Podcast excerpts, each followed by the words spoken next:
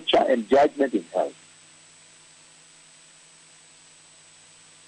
How then, if that be the case, can we read from the book of James, the book of James, chapter 4, 13 to 14? Just to enhance this conversation, blessed people, the book of James, chapter 4, before we take a short break. James, chapter 4, 13 to 14. And he says in King James, I begin with King James on this round. Go to now, comma, yet that say, comma, again, sorry. Go to now, comma, ye that say, comma, today or tomorrow we will go into such a city and continue there a year and buy and sell and get gain, make profit. Whereas ye know not what shall be on the morrow. For what is your life? It is even a vapor that appeareth for a little time and then vanisheth away. That is King James. Amplified says, the book of James, chapter 4, 13, 14. Come now, you who say, today or tomorrow, we will go into such and such a city and spend a year there and carry on our business and make money. Yet you do not know the least thing about what may happen tomorrow. What is the nature of your life? And then he answers, he says, You are really but a wisp of vapor, a puff of smoke, a mist that is visible for a little while and then disappears into thin air. How powerful. Blessed people. In discussing the reason and the message why Jehovah has lowered the glorious church of eternal life, everlasting life, into the sky for this generation to see and record and share on social media and develop a conversation around it, eternity in heaven. We now run into Ecclesiastes chapter 3:11, and then to enhance it, I read the book of James chapter 4, 13 and 14. And it's so powerful because this now facilitates, enhances, it raises further the design the Lord laid forth in Ecclesiastes 3.11 with which he created you, the church. You tuned in now listening. He says he created you with the constant, perpetual, unquenchable awareness that no matter the beauty, the splendor of the earth and its things, the fullness therein, that nothing at all on the earth would ever satisfy your heart and your soul, your mind, except God and God's eternity. So now, in that design, we even develop a greater understanding from the book of James. Because it says here that the reason the Lord did set the heart of man, mankind that way is because, number one, he was aware that the hearts of men are easily corruptible. I remember too well when the children of Israel were about to enter the promised land, and the Lord Yahweh was speaking with them, and he was telling them that, look now, I know you are going into that land. Now you are pledging to me that, Lord, we shall do everything the Lord has said. But I want you to understand one thing. That when you go in there, there are so many ensnares, so many enticements that might draw your heart away from worshiping Jehovah, this mighty God of Israel, who has done such a mighty, stunning thing by liberating you from Egyptian slavery and bringing you into the land, into the land of milk and honey. So the Lord was speaking with them in that form. In other words, the Lord was saying, despite your vows, I know the hearts of men. I am the one that created the hearts of men. So I really, really know the heart of mankind. And the way I created mankind is such that I want to take from his heart that despite the sloths and pleasures of the world, the delusions of this world, that the lostness that would make him lost away from the means and the way of God, I would want him to love me and come to me, worship me voluntarily, the way it was in the garden before the fall. After all, which parent never longs to have their children love them voluntarily? And so this now serves a powerful purpose because in the design of his creation of the heart of man, then he now says, the reason I did so is why? Because I wanted to give mankind an advantage. Why? Because in James 15 now, that the life on this earth is just like a vapor. A vapor. Even huge mountains are mowed down by earthquakes. A mere vapor. A mere smoke. A mere mist that appears for a little while and disappears. How awesome that the Lord was so thoughtful for mankind that he saw the condition, the vulnerabilities, the vulnerabilities of the hearts of man, and then now he put, he amplify says an implant. He put in this implant about eternity that is constantly transmitting into the fiber of the heart of man the urge, the need to be aware about eternity. That when you see it, you can take it, prepare well and take it. How awesome, beloved people, that the Lord created mankind with this kind of understanding and knowing that the things of this world are passing away. This world is passing away. And that he loved mankind so much that he created him in such a way that when Christ Jesus came and availed the cross, the way of the cross, this way of the stairs is the way of the cross. That those that believe in him, accept him, receive him, and believe in him, their lives would now transcend. Their lives of peace would transcend the, the, the, the perishability, would transcend the mortality, would transcend the, the, tempor- the temporariness of this world and that you would live on forever and ever in the glorious kingdom of heaven, the glorious kingdom of eternity. How powerful that he was so thoughtful of man and he placed in him that aspect of eternity that constantly reminds him that please, the hour has come to prepare for eternity. The hour has come for preparing for heaven. How powerful, beloved people. But how, before we go into how, how the Lord really did anchor, did anchor the hearts of men into his throne room in heaven, before we go into how the Lord did anchor, did ensure that the hearts of all men ever created, even not yet born, are now with a special, spiritual, divinely prepared eternal string, that there are strings now all over strings that are emanating from the throne of God in the heart of every living man, being, person rather. Drawing them to eternity, drawing them to the throne room of God, drawing them to the mercy seat of the ark of the covenant of the Lord, where Christ Jesus the Messiah touched his own blood. He entered the holy of holies of heaven by his own merit, or the merit of his own blood and triumph over death and atone for your sins.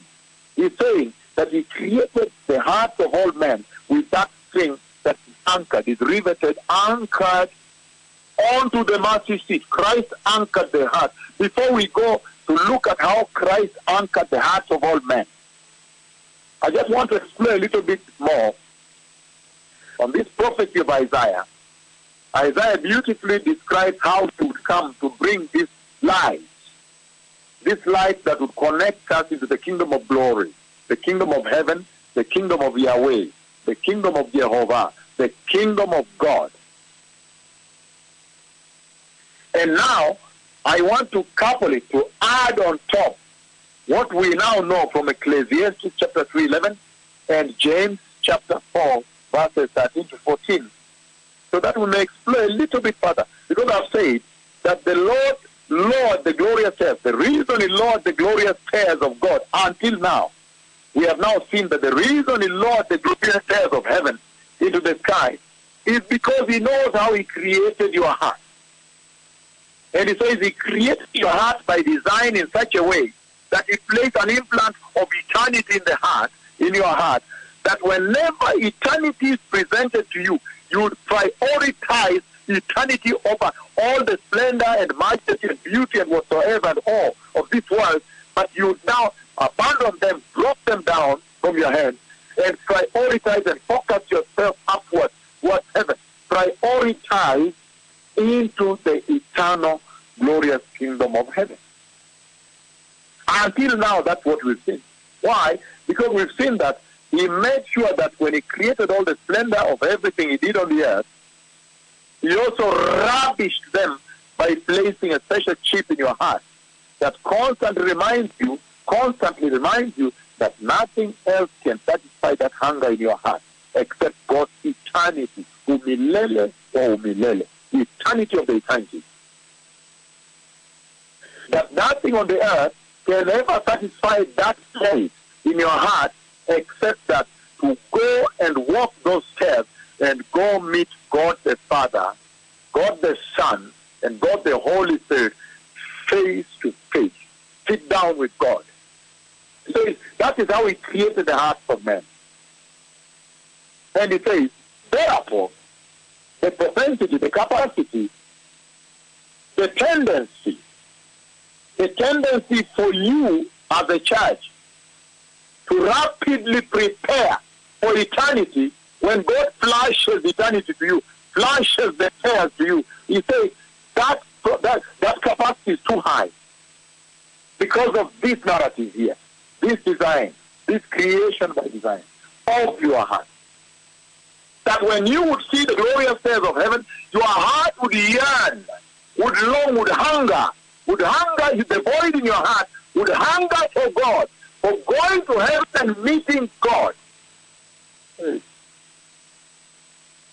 And that's why before we go into how Christ Jesus anchored the hearts of all men with strings, eternal strings, tied into the heart, pulling onto the throne room in heaven.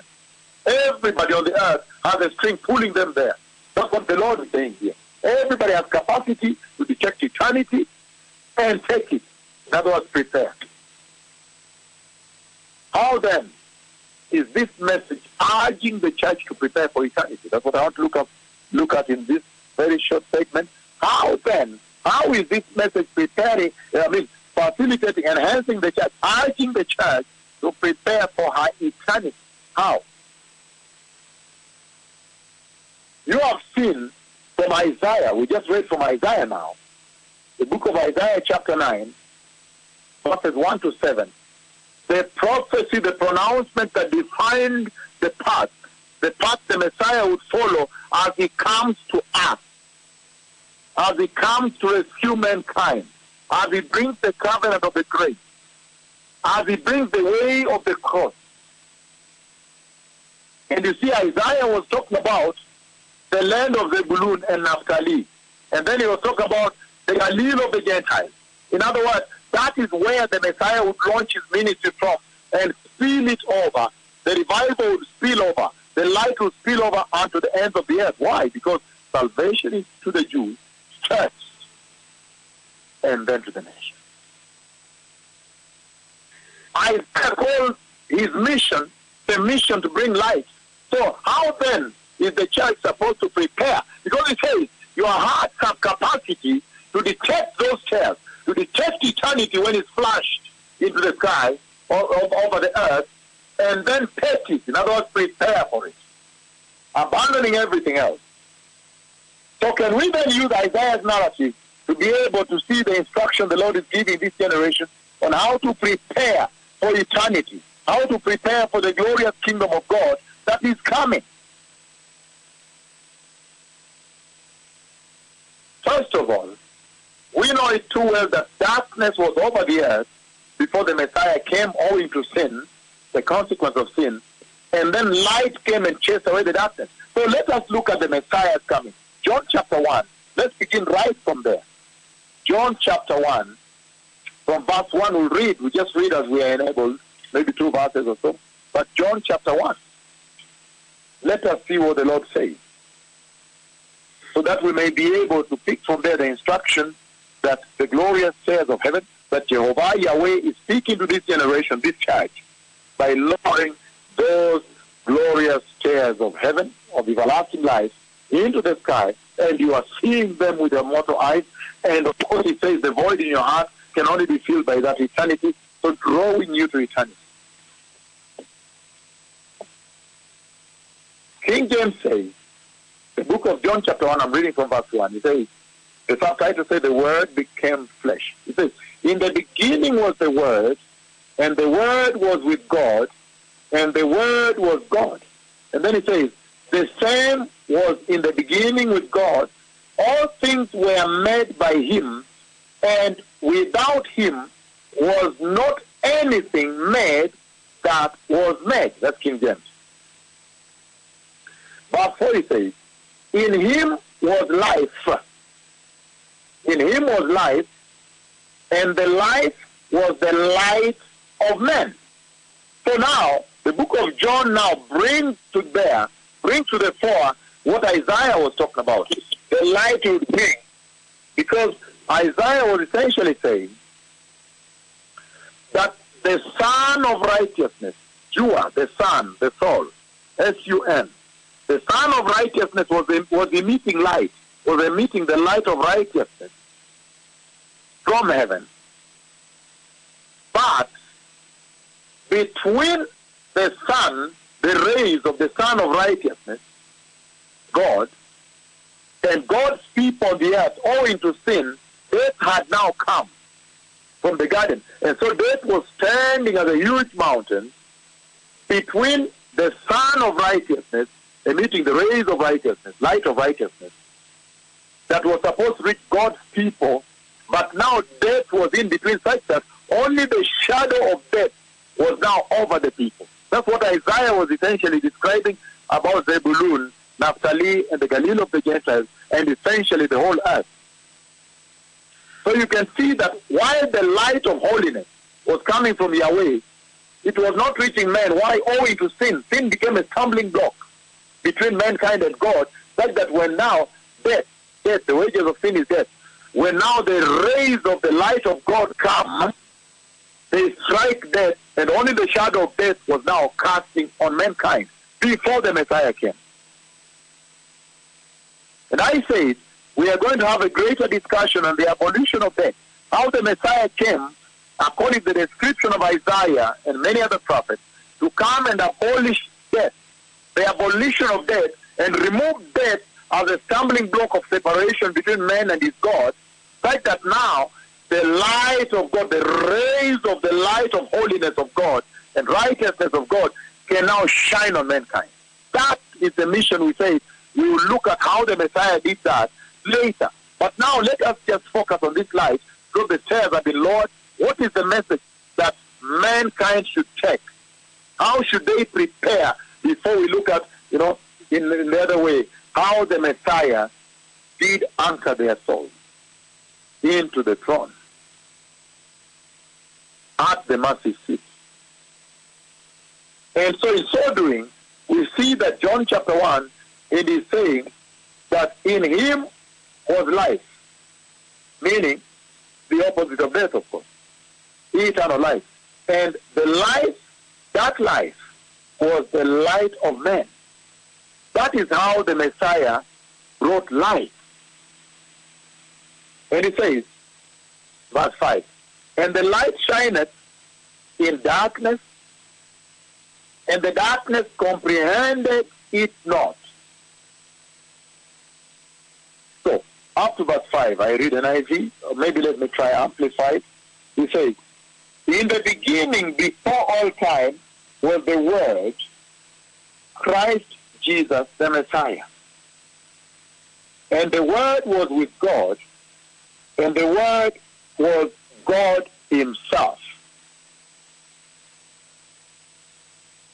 And then he goes on to say, He was present originally with God.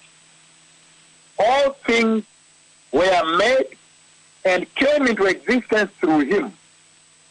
And without Him was not even one thing made that has come into being. And he goes on to say, verse 4, John chapter 1, in him was life, and the life was the light of men. And the light shines on the darkness, for the darkness has never overpowered it, put it out, or absorbed it, or appropriated it, and is unreceptive to it. So he really describes how darkness has no power, jurisdiction over light. So now we see that the Lord lowers the glorious stairs of eternity into the sky, and the purpose of law for lowering the stairs into the sky is to remind you that look, you were created for heaven up here. Because I created you with a void in your heart, with a chip, if you will, in your heart, with some little piece of eternity I placed in your heart, that when it's all said and done about going about here and the goings in and the goings out, the coming and the going on the earth, when the moment comes for eternity, when eternity is presented to you, even through the glorious earth, you would prioritize, abandon everything else, and now take eternity by preparing for eternity. And the question I brought forward to you, I put to you, is how then does the church prepare? How is the Lord? What is the instruction to the church from the glorious earth? Now we are running into Isaiah talking about the light, the wonderful light Jesus spoke. And we're reading the book of John, and we see the light of Christ that has now brought light to those that were living in darkness. So then we can right away understand that the Lord is urging the church on the following that you should be the children of God. You should be the children of the light, and in that way you can become, you can be the children of God that walk the glorious earth and go to meet their Father where the tree of life is in the eternal kingdom of glory. Because you see now Isaiah exalts the light. In other words, God is using the glorious chairs of eternity through these scriptures I've read today to urge, to encourage the church, to encourage the believer to walk as the body of believers, to walk as the children of the light, the light of Christ. And he says, Whosoever takes him, walks with him, can never walk in darkness. You can imagine when Christ Jesus brought the salvation of God. He really brought light. He brought light upon mankind. Many times in the healing services, Nakuru, Menengai, and many places, of course, today there are so many mighty miracles. We don't even have enough time to sit with one. That is the work happening across the villages right now. The big celebrations going on where churches are gathering with the blind, the cripples that were healed, and they're celebrating trading centers and shopping centers in the villages, in towns, in the streets. But that work that is being done, the testimony taking where the parents are there, the relatives are there, they're narrating the story of this person was born blind, this person said like this, could not go to the restroom, was knocking things, was getting hurt, was breaking the legs as they fall in ditches and holes. So that, that narrative should have taken place really if we had enough time at the Nakuru Menengai, at the ground of the meeting. But what am I saying here? I'm saying many times when their eyes open and you get a moment, if there was time to interview them, some of them say they have seen too much light, too much light. That's the first thing that thing that strikes them say, the light is too much. This light is too much. I cannot stand it. In fact, they try to close their eyes. Or it's worse when you present them a piece of paper, the reflection, or a white cloth. So can you imagine that these blind people whose eyes Jesus has been opening in this meeting have been in total darkness? Totally in total darkness. Can you ever imagine that, beloved people? I want to use this example to, to be able to bring to you the wonder works that Jesus brought to mankind. That once you live in total, absolute obscurity, absolute obscurity, absolute darkness, total darkness, pitch darkness, no light, you have not seen light. I remember this wonderful lady in Lima, Peru, quite aged, has been blind for all her life. And when her eyes opened on that last day of Lima, Peru, the meeting, the revival, when the Lord instructed me to command heaven, at the time I stood before God and I spoke to Yahweh and I said, Lord, you're welcome here, Lord. Lord, we are waiting for you to open heaven here and bring rain here. The rain came. At that moment, there was a lot that was happening there. So much. Because it was live on, on, on TV. It was live. On stream. There is a woman that was born totally blind there, among the blind, whose blind eyes actually opened at that instant. We didn't even give her enough, enough, uh, enough attention because of the rain that came down, the rain of Christ, the rain of God, the drizzles that fell on us there. I remember too well that at the time when now heaven poured down, that woman was telling me, hey, I asked her, can you now see a thing? Yes, I can see light. I can see light.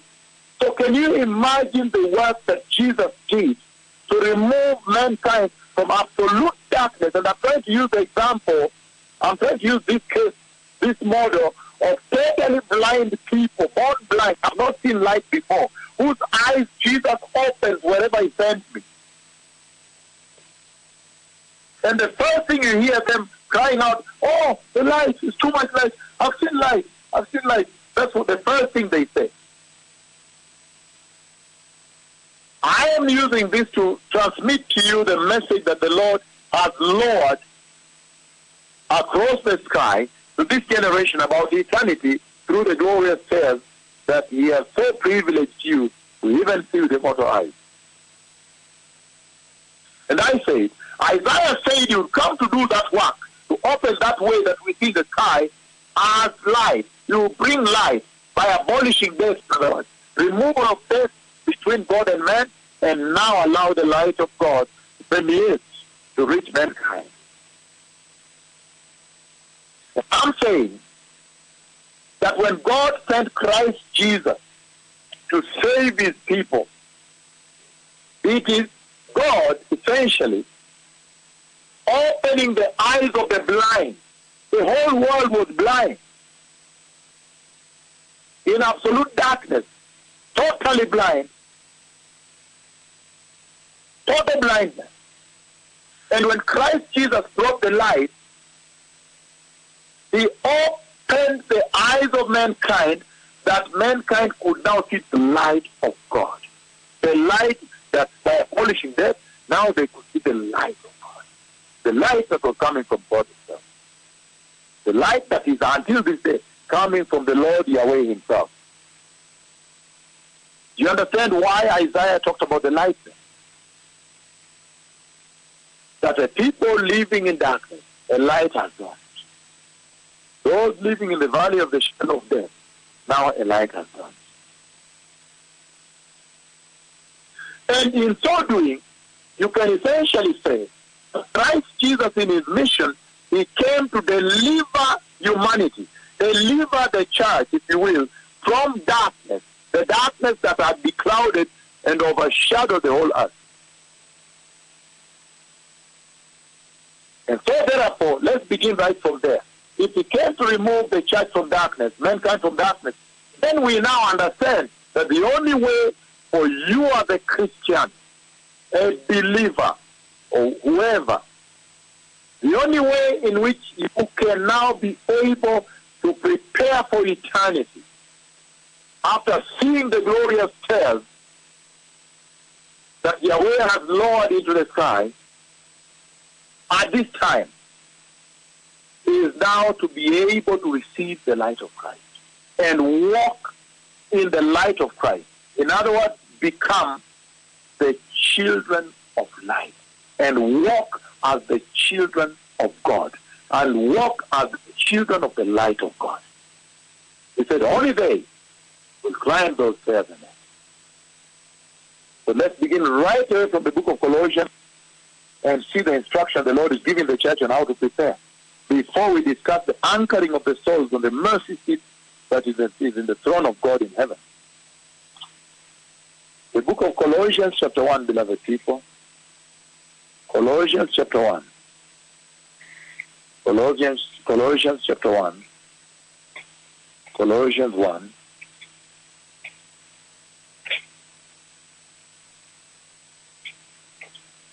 Colossians chapter 1, verse 13. He says, For he has rescued us from the dominion of darkness and brought us into the kingdom of the Son he loves. And we know it too well that in the narrative we have read from John chapter 1 that this Son of God he is the light of the world. He came as light. Isaiah saw him coming as light. John has prepared it very well there. He documented it that he is the light of the world. Through his life, the world saw light. He offered his life and abolished death, that the light of God now permeated, thrived, it reached man. For he has rescued us from the dominion of darkness and brought us into the kingdom of the Son he loves, in whom we have redemption and the forgiveness of sins. Very powerful. So the instruction then is very clear that the Lord has lowered those glorious stairs in heaven in able to urge this generation, to encourage this church, the present day church, to go back and now walk as children of the light, to walk in the light of God. Because already Christ removed the darkness, removed us from the darkness. John chapter 8, verse 12. John chapter 8, verse 12. The instruction the Lord is giving the church at this time. John 8, verse 12. It says, When Jesus spoke again to the people, he said, I am the light of the world. Whoever follows me will never walk in darkness, but will have the light of life. Very powerful. First Peter. So now, this is a very powerful thing the Lord did. He brought light to the church. He brought the light of God now, reaching all the way to humanity by abolishing death, canceling death, destroying death. And now Lord, in the glorious stairs to urge, remind this generation to walk in the light of God. In other words, to walk away from darkness, the darkness of this world, and make sure that they now walk as the children of the light. To walk away from the darkness of this world. How awesome. And you see very powerfully that those that walk in the light of God, there is certain fruit. There is a certain characteristic that is expected of them to bear. In other words, by lowering the glorious stairs of eternity into the sky, the Lord was urging the church, urging mankind, encouraging them, calling upon them, making a clarion call from the sky that please make sure that you walk in the light of God. Time is over. Why? Because only those that have walked as children of the light, in the light of God, will climb those stairs and enter the kingdom of light. And that reminds me very well when one time Jehovah came to speak with me, God the Father, came to speak with me about the rapture of the church, the coming of the Messiah, the taking of the bride, about the eternity of the house of the Lord, of the body of Christ, of the believer, Christian believer. And by voice and by writing, he wrote and said by voice that Melchizedek's day, he calls it Melchizedek's day. Melchizedek's day is known as the day of light. In other words, urging this generation to walk in the light of God, to make sure you walk in the light of God. Otherwise, you're going to be disappointed. Because Christ Jesus, the Messiah, already came and abolished the stumbling block that was creating the shadow of death. He abolished death so the light reached mankind. So please choose light. Walk in the deeds of light. Walk in the light of God. Walk as children of the light. And he's saying the children of the light, those are the children of God that will climb the stairs and go meet God the Father, their Father in heaven, right where the tree of life is. So then, by lowering the glorious chairs of heaven, the glorious chairs of light in heaven, the Lord is encouraging this generation to walk in the light of God. In the light of God, beloved people. First John, First John chapter 1, verse 5, verses 5 all the way to 7. First John chapter 1. This is what he says. First John chapter 1, 5 to 7.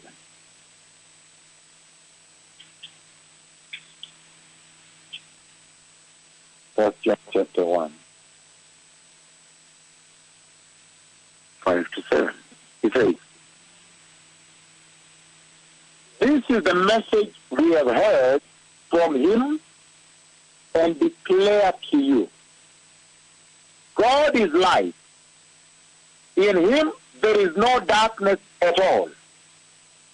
If we claim to have fellowship with him, yet walk in darkness, we lie and do not live by the truth.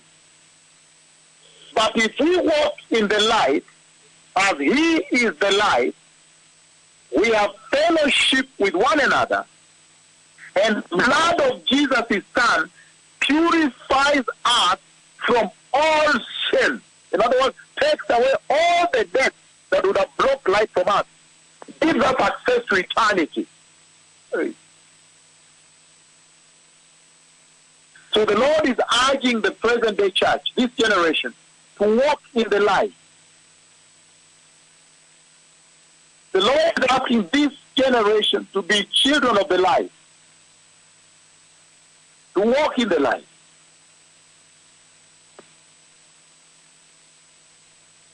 This generation here, to be born again and receive the blood of Jesus and the cross at Calvary. The salvation that he laid out on that altar of the cross. And then be born again. And that when they walk, when you walk in the light, you must also use forth the fruit of light. The fruit of the light of God. Righteousness, holiness, to be spirit filled. Above all, integrity, beyond reproach, faithfulness, godliness, wisdom, fear of God. All those things, trustworthiness, righteousness, holiness, fear of God, wisdom, spirit filled, garment of righteousness, aim in the book of life, integrity, trustworthiness, patience, endurance, kindness, love, joy, many. So by lowering the glorious stairs of heaven into the sky, the Lord is indeed calling on this present day church to walk in the light, to go back to walk in the light, that they may enter. To walk in the light of Christ, that they may enter. To walk in the light of Christ, that they may see eternity.